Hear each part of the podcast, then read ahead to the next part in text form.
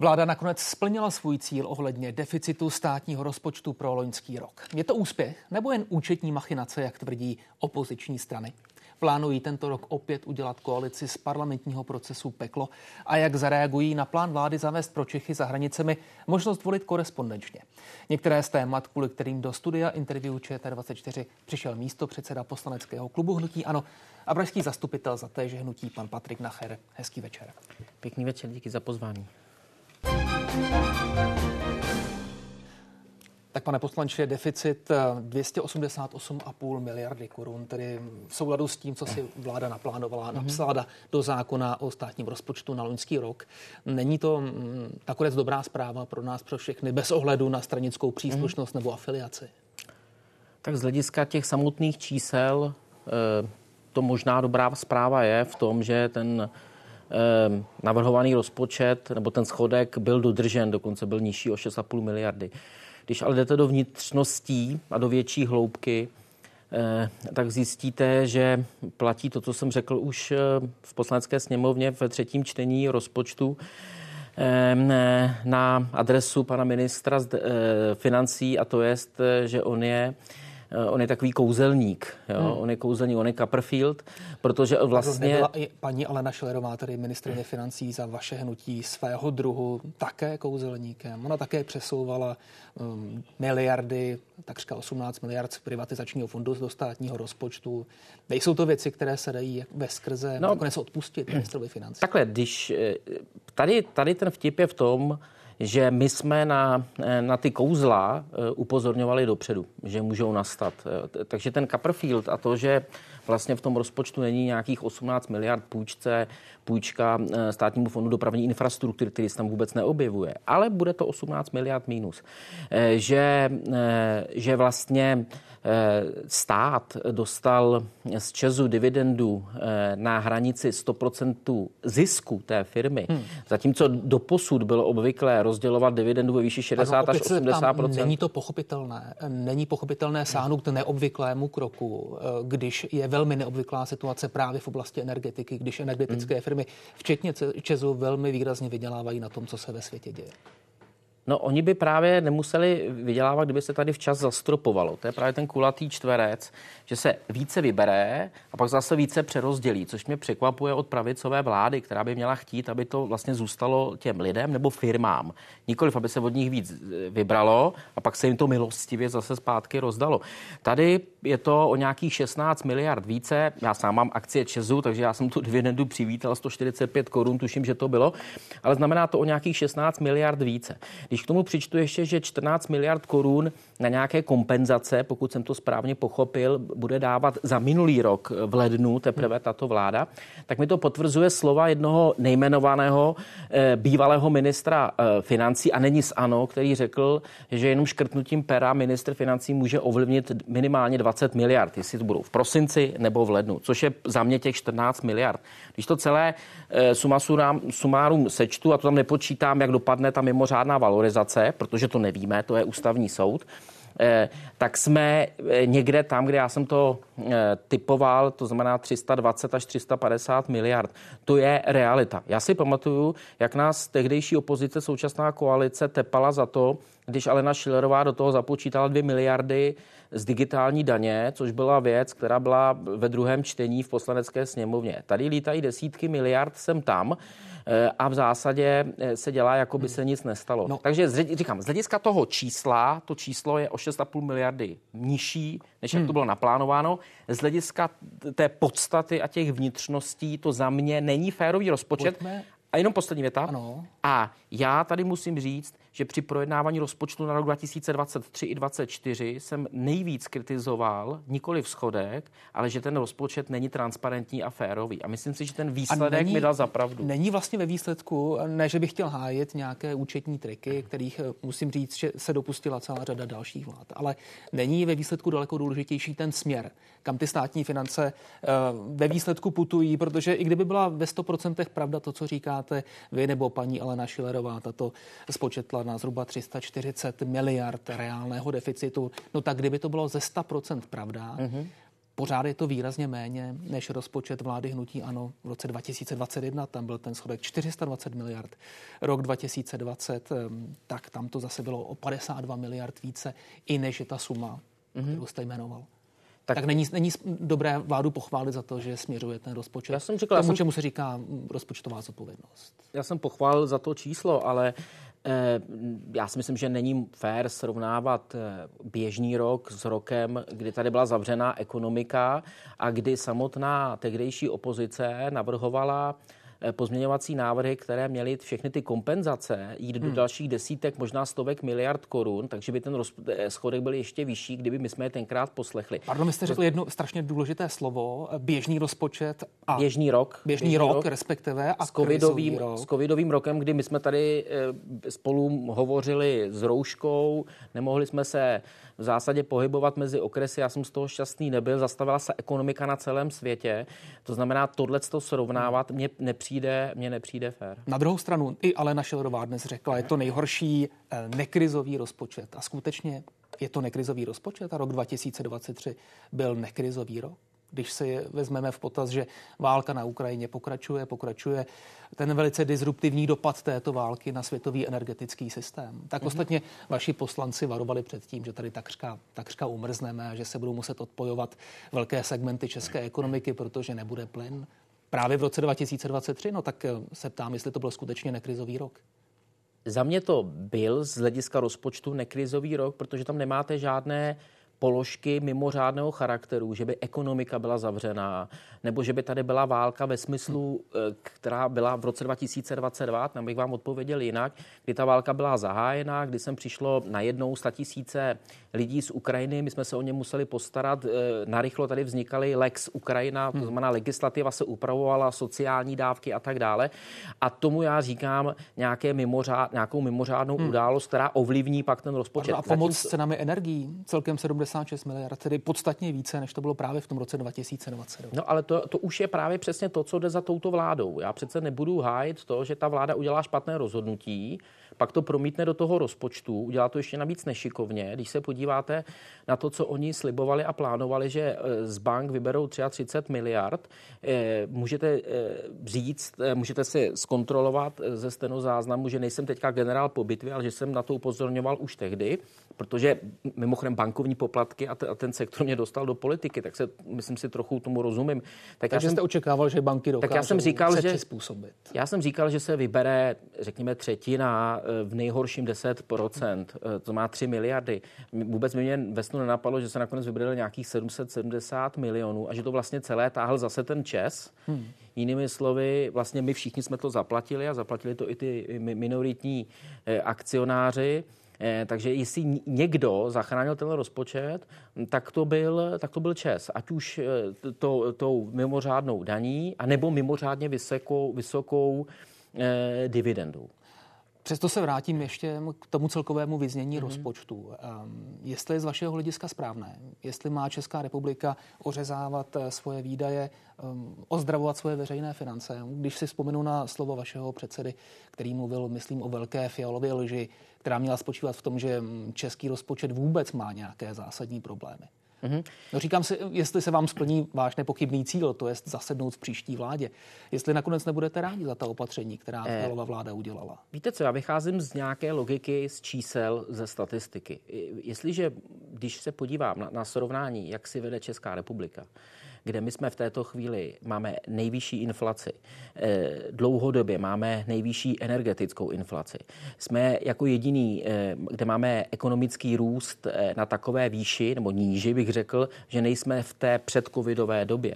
Máme největší propad reálných mest. A naproti tomu jsme šestá nejméně zadlužená země, tak si říkám, že ta vláda by měla tu pozornost rozprostřít mezi ty první čtyři kritéria a parametry, které jsem vám tady řekl, kde jsme nejhorší. A naproti tomu vláda veškerou svou pozornost hmm. právě směřuje jenom k řešení zadlužení, kde jsme my hmm. šestá nejméně zadlužená země. A já neříkám, a my neříkáme nic jiného, rozprostřete tu pozornost na všechny ty věci, které nás pálí. Já nerozumím tomu, proč mi, z toho stala taková mantra, že my i přesto, že v těch parametrech tohle patříme k nadprůměru, tak řešíme jenom tohle a tam, kde jsme naopak nejhorší, tak to necháme Pardon, plynout. Pro potenciální budoucí vládu, vládu s účastí či s dominancí hnutí ano, tohle prostě mantra nebude. Protože určitě se celá řada diváků a komentátorů ptá, jestli by to případně hmm. byl scénář podobný spíše roku 2019, tedy vláda hnutí ano a nutno říct eh, rozpočtově odpovědná, nebo to budou spíš ta léta 2020 a 2021 a rekordní deficity. Ale ty rekordní deficity, jak jsem řekl, byly dány eh, covidem a já mám... Bylo tam, bylo tam nakročeno ke konzolidaci po skončení Ale... covidové, covidové pandemie? No tak počkejte, když se podíváte na to, co říká tato vláda, tak tato vláda říká, že i po té, co ona převzala tu vládu, tak stále musela řešit ten covid. To znamená, že teď se mě ptáte vlastně na něco, že bychom museli řešit něco, co už co i tahle vláda přiznává, že zdědila a musela no, dál řešit to, ten jestli, COVID. jestli není pohodlné si na tohle zvyknout. Bývá to tak, eh, proběhne krize, ne, já, objeví se výdaje, ty buď, se potom udržují. Buďme féroví. Já jsem si udělal ten domácí úkol, že jsem si vzal všechny pozměňovací návrhy tehdejší opozice dnešní koalice, která ty všechny kompenzace v době covidu navrhovala delší pro vícero osob nebo pro vícero firm ve vyšší sazbě, eh, ve, ve vyšší výši.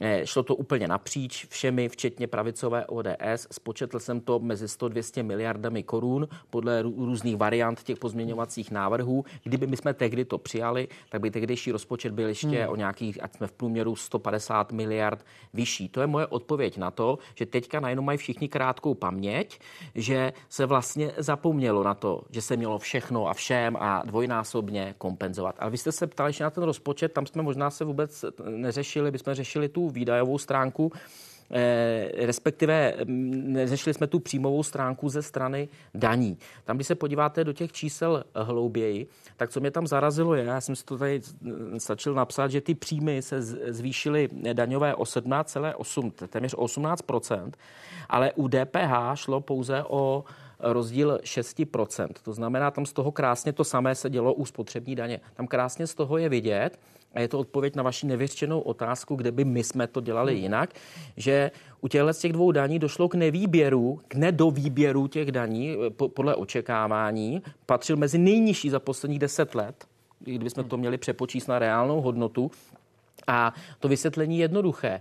Jedno z toho je zrušení EET a malý tlak na to, aby zase tady nebujela ta šedá ekonomika. To znamená, že často ta odpověď na vaši otázku není zvýšit daňovou sazbu, ale lépe, efektivněji vybírat stávající daně, nikoli jít opačným směrem. Což podle vás vláda nedělá, je to jeden z řady no, tak máte... kritik, které vy přinášíte. Tak, Chtěl jsem se zeptat. Tak daně protože... stouply o 18 a u DPH jenom o 6. Rozumím, já jsem přece... směřoval, směřoval k celkovému hodnocení. Přeci jenom jsme v době začátku nového roku, v době, kdy se hodně ohlížíme, bilancujeme, vyhlížíme naopak do budoucna. No tak eh, tak co byste to, že ochoten, pan minister Copperfield, tak je pozitivní hodnocení. Ne, ne, ne, ale chtěl bych se zeptat eh, přeci jen, eh, byl byste ochoten přiznat této vládě po více než polovině jejího působení nějaké plusové body?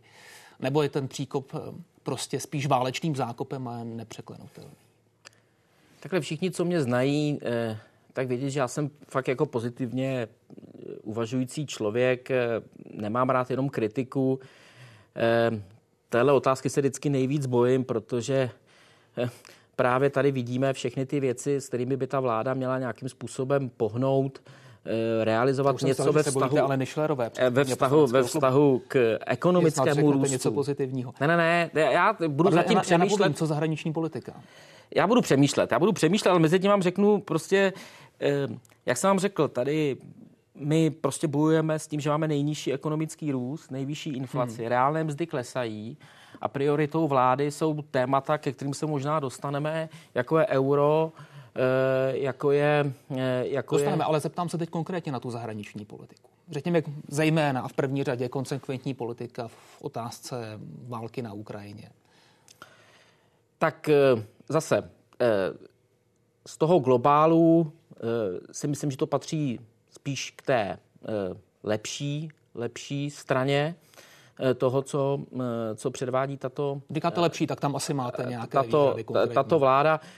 No, já si nemůžu zbavit dojmu, že my i v té zahraniční politice jsme takový pionýři, nezlobte se na mě, že prostě i, i, i ta diplomacie i ve věci, ve věci například i té Ukrajiny, tak když se podíváte, jakým způsobem se vyjadřují někteří ministři nebo náčelník generálního štábu a srovnáte to s stejnými ministry nebo náčelníky generálního štábu z jiných zemí Evropské unie nebo NATO, tak tam eh, takové, eh, taková stanoviska ne, prostě neslyší. Je na tom něco, něco špatně? Nacházet ten morální kompas právě tady v zemích střední Evropy, které mají s ruským imperialismem Ale on, svoji, svoji velkou zkušenost. Ono to právě není jenom o tom Rusku. Kdyby to bylo o tom Rusku, tak to člověk jako bere, že tam je skutečně ta válka, je tam konflikt a tak, ale ono to i třeba vůči Číně a podobně. A pak na druhé straně vidíte, že e, ostatní země, větší země, významnější země, které by mohly zvednout ten prst a, nezvednou ho, nechají to na nás, aby jsme to udělali my, jak malinký mopslíci, tak potom s Čínou jedou obchod e, e, první liga.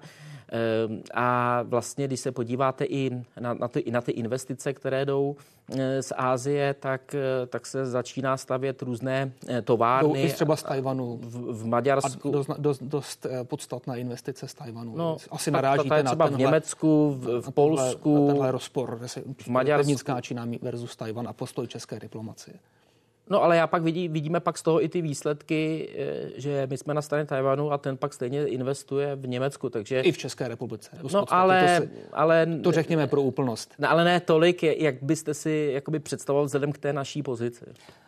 Eh, přichystáte eh, koaličním stranám i v příštím roce to, co váš místo předseda označil za peklo ve sněmovně. Budou se opět koaličním poslancům Um, rolovat ponožky, nebo co se jim bude pono, uh, rolovat, abychom získali nějakou tu škálu, jak to bude v poslanecké sněmovně probíhat? Víte co, tam to vždycky záleží na tom, co s čím přijde ten silnější. To, to, to je vládní koalice. Pokud vládní koalice bude přicházet s zákony a s věcmi, které mají řešit to, o čem jsme se tady bavili, nebo to, co jsem já tady říkal, to znamená nastartování ekonomického růstu, investice a podobně, a nebude řešit eh, věci, jako je, eh, jako je eh, Istanbulská umluva o manželství pro všechny, zavedení euro, nebo teďka, nebo teďka ty volby, to je úprava, úprava korespondenčních, úprava tam... voleb na korespondenční volbu. To přece vidíte, že to nejsou věci, které by primárně, primárně trápily, teďka narážím třeba na tu korespondenční volbu, které by primárně trápily Českou republiku, Zeptám občany, se jinak, firmy. Trápí vás do té míry, že byste eh, sáhli k obstrukcím ve sněmovně, v možná ještě větší míře, než eh, které doprovázely třeba konzolidační balíček? Protože i to, myslím, že zaznívá v nějakých náznacích eh, z řad vašich poslanců. Za mě, za mě korespondenční volba je přesně ta červená linie, která by se neměla překročit z různých... Mělo, mělo by se jí zabránit za každou cenu. I za cenu prof, profes, procesionálních, řekněme, obstrukcí. Ve a myslím si, že ano, protože tady je krásně vidět, že se vlastně z těch voleb dělá takové sociální inženýrství. Když se podíváte i do ostatních zemí, na které se koalice odvolává, Eh, tak jeden základní rozdíl, nebo tady opakovat o tajnosti voleb a, a svobodných volbách a podobně, to si můžeme pak říct, ale jeden ze základních atributů u korespondenční, zavedení korespondenční volby je, eh, že to má mít eh, nějaký čas, kdy se to má někde vyzkoušet na nějakých méně závažných volbách a pak by se to mělo aplikovat, protože to je velmi výrazná změna. Tady, co se odehrává, je to, že se to vlastně vyzkouší na těch nejdůležitějších, to je no parlamentních no, volbách to, v roce Kdyby to tak nebylo, kdyby se to vyzkoušelo na takzvaných volbách druhého řádu, tak to pro vás není problém nebo důvod k obstrukcím? Ne, ne, neříkám, že to není problém. Jako obsahové, protože já principiálně eh, jsem, eh, jak jsem nepodporoval nikdy euro, tak jsem nepodporoval ani korespondenční volbu. Když se podíváte deset let zpátky. Pro hnutí ano to neplatí. Vy jste to měli v programovém prohlášení vlády. Korespondenční volbu. To je možné, to je možné. To je dokonce jisté. To je dokonce jisté. Nicméně můžete změnit názor a myslím si, že to není nic proti ničemu, když eh, eh, politický subjekt změní názor na základě nějakých zkušeností a vývoje. Na demografických dat, které ne, napovídají, to... že 95% eh, hmm. voličů žijících v zahraničí by nehlasovali pro hnutí. No tak to, to bylo i tehdy, že jo? takže v tomhle tom, tam ta změna nebyla. Já, když se Možná podívám... nebyly tak přesná demografická data, já hledám ten no důvod, ne, tak, proč to vypadlo z Já si myslím, že hnutí ANO nemělo podporu v zahraničí ani předtím, kdy, kdy to podporovalo, ani teď. Ta změna tam byly třeba volby ve Spojených státech, ale myslím si, že to přece není nic špatně na tom. Pardon, pro když... vás ta změna, eh, respektive ten argument jsou volby ve Spojených státech. No mimo jiné, ale já to principiálně jsem nepodporoval nikdy. Tohle to za mě není správná cesta. Je to krok k tomu, aby potom ta korespondenční volba byla i v České republice, jakoby vevnitř. Eh, byť jsem tady včera Opět slyšel... se musím tady, to takový problém. V Německu takhle volí asi třetina voličů a ke spochybnění voleb to nevedlo. No, já, já, já s tím nesouhlasím, mám právo s tím nesouhlasím, mám k tomu relevantní Pardon, důvodu, tomu... teď je 47, tak jenom já mám připravený nějaký projev, který si myslím, že je tak bratru na, na hodinu, kde mám konkrétní, jasný argumenty, proč si myslím, že to e, není dobře. Mimochodem, proč budeme měnit něco, co funguje? Jestli, jestli něco u nás funguje, tak funguje to, že máme tady eh, obrovské množství, teď se máme vevnitř, a... obrovské množství těch, eh, těch okrsků, rychle se to sčítá, nikdo do posud nic nespochybnil. Ale musím se zeptat, funguje to skutečně i pro naše občany žijící v zahraničí, kteří, když už chtějí odvolit, mm-hmm. tak mhm. musí, to jsou často několika denní výlety, které musí podniknout. Tak a proč my teda v tom případě jim neumožníme, aby mohli volit na vícero místech? V, proč tady se bavíme o pár zemích, kde se bavíme o těch stovkách nebo tisících kilometrech. Nebavíme se o je to, tom. Je to uh, Spojené státy, věc, Kanada, Austrálie. Věc, abychom v Austrálii zřizovali eh, celou řadu volebních míst pro české občany nebo v Kanadě. No, Není ta korespondenční volba, řekněme, logičtější krok. A není ta korespondenční volba právě zásahem do něčeho, co doposud tady nikdo nespochybňoval? My těch problémů tady nemáme dost, aby jsme si vytvářeli nový. Já mám pocit, že politici mají řešit to, co je problém.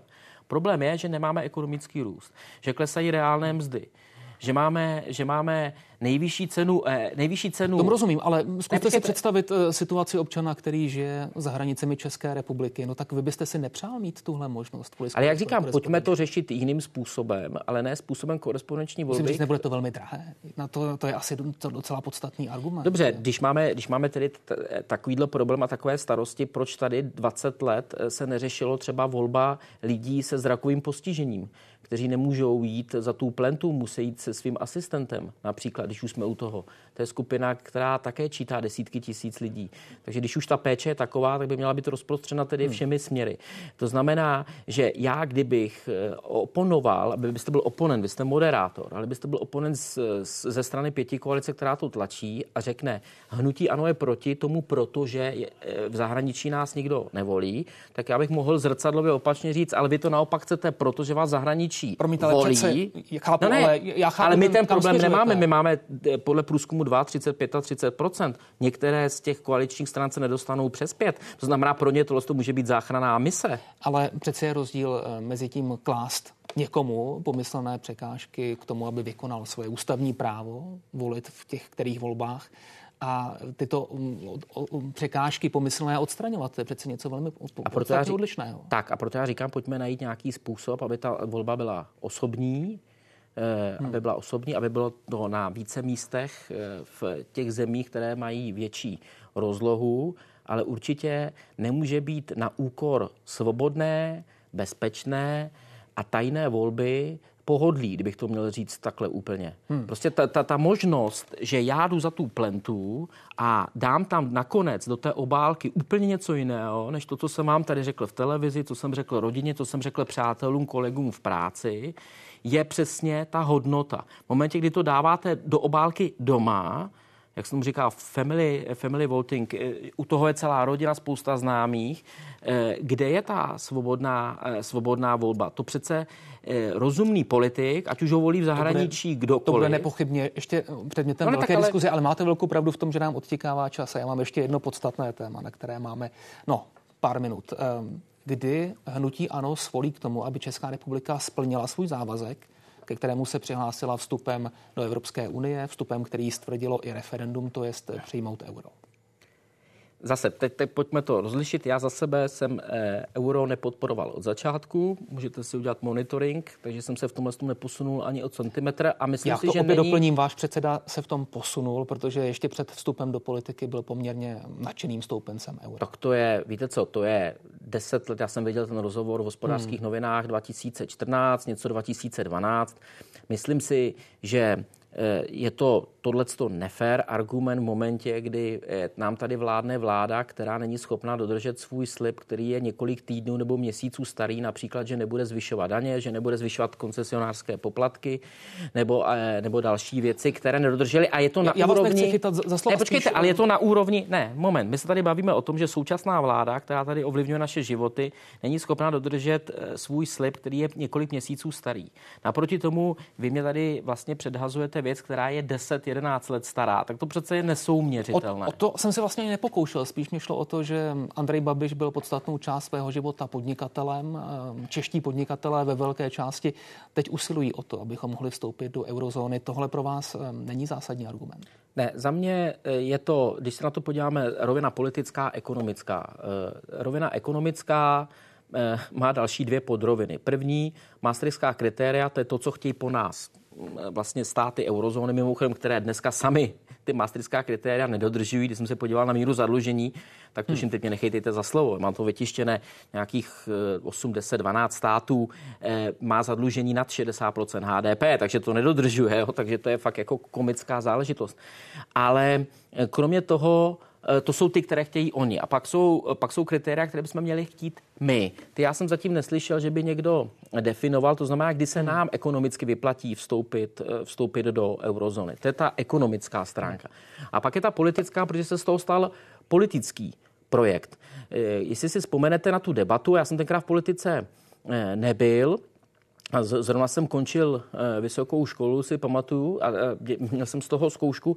Tenkrát se přece jeden z argumentů říkalo, že se, že se díky euru přiblíží životní úroveň jako hmm. chudšího jihu, Itálie, Španělsko, Ale že to je skutečně závazek České republiky. Ono by k tomu vstupu mělo uh, dojít, vzhledem k tomu, že jsme vstoupili ano, do Evropské unie. Za prvé závazek, kdy my budeme něco splňovat a kdy to pro nás bude výhodné.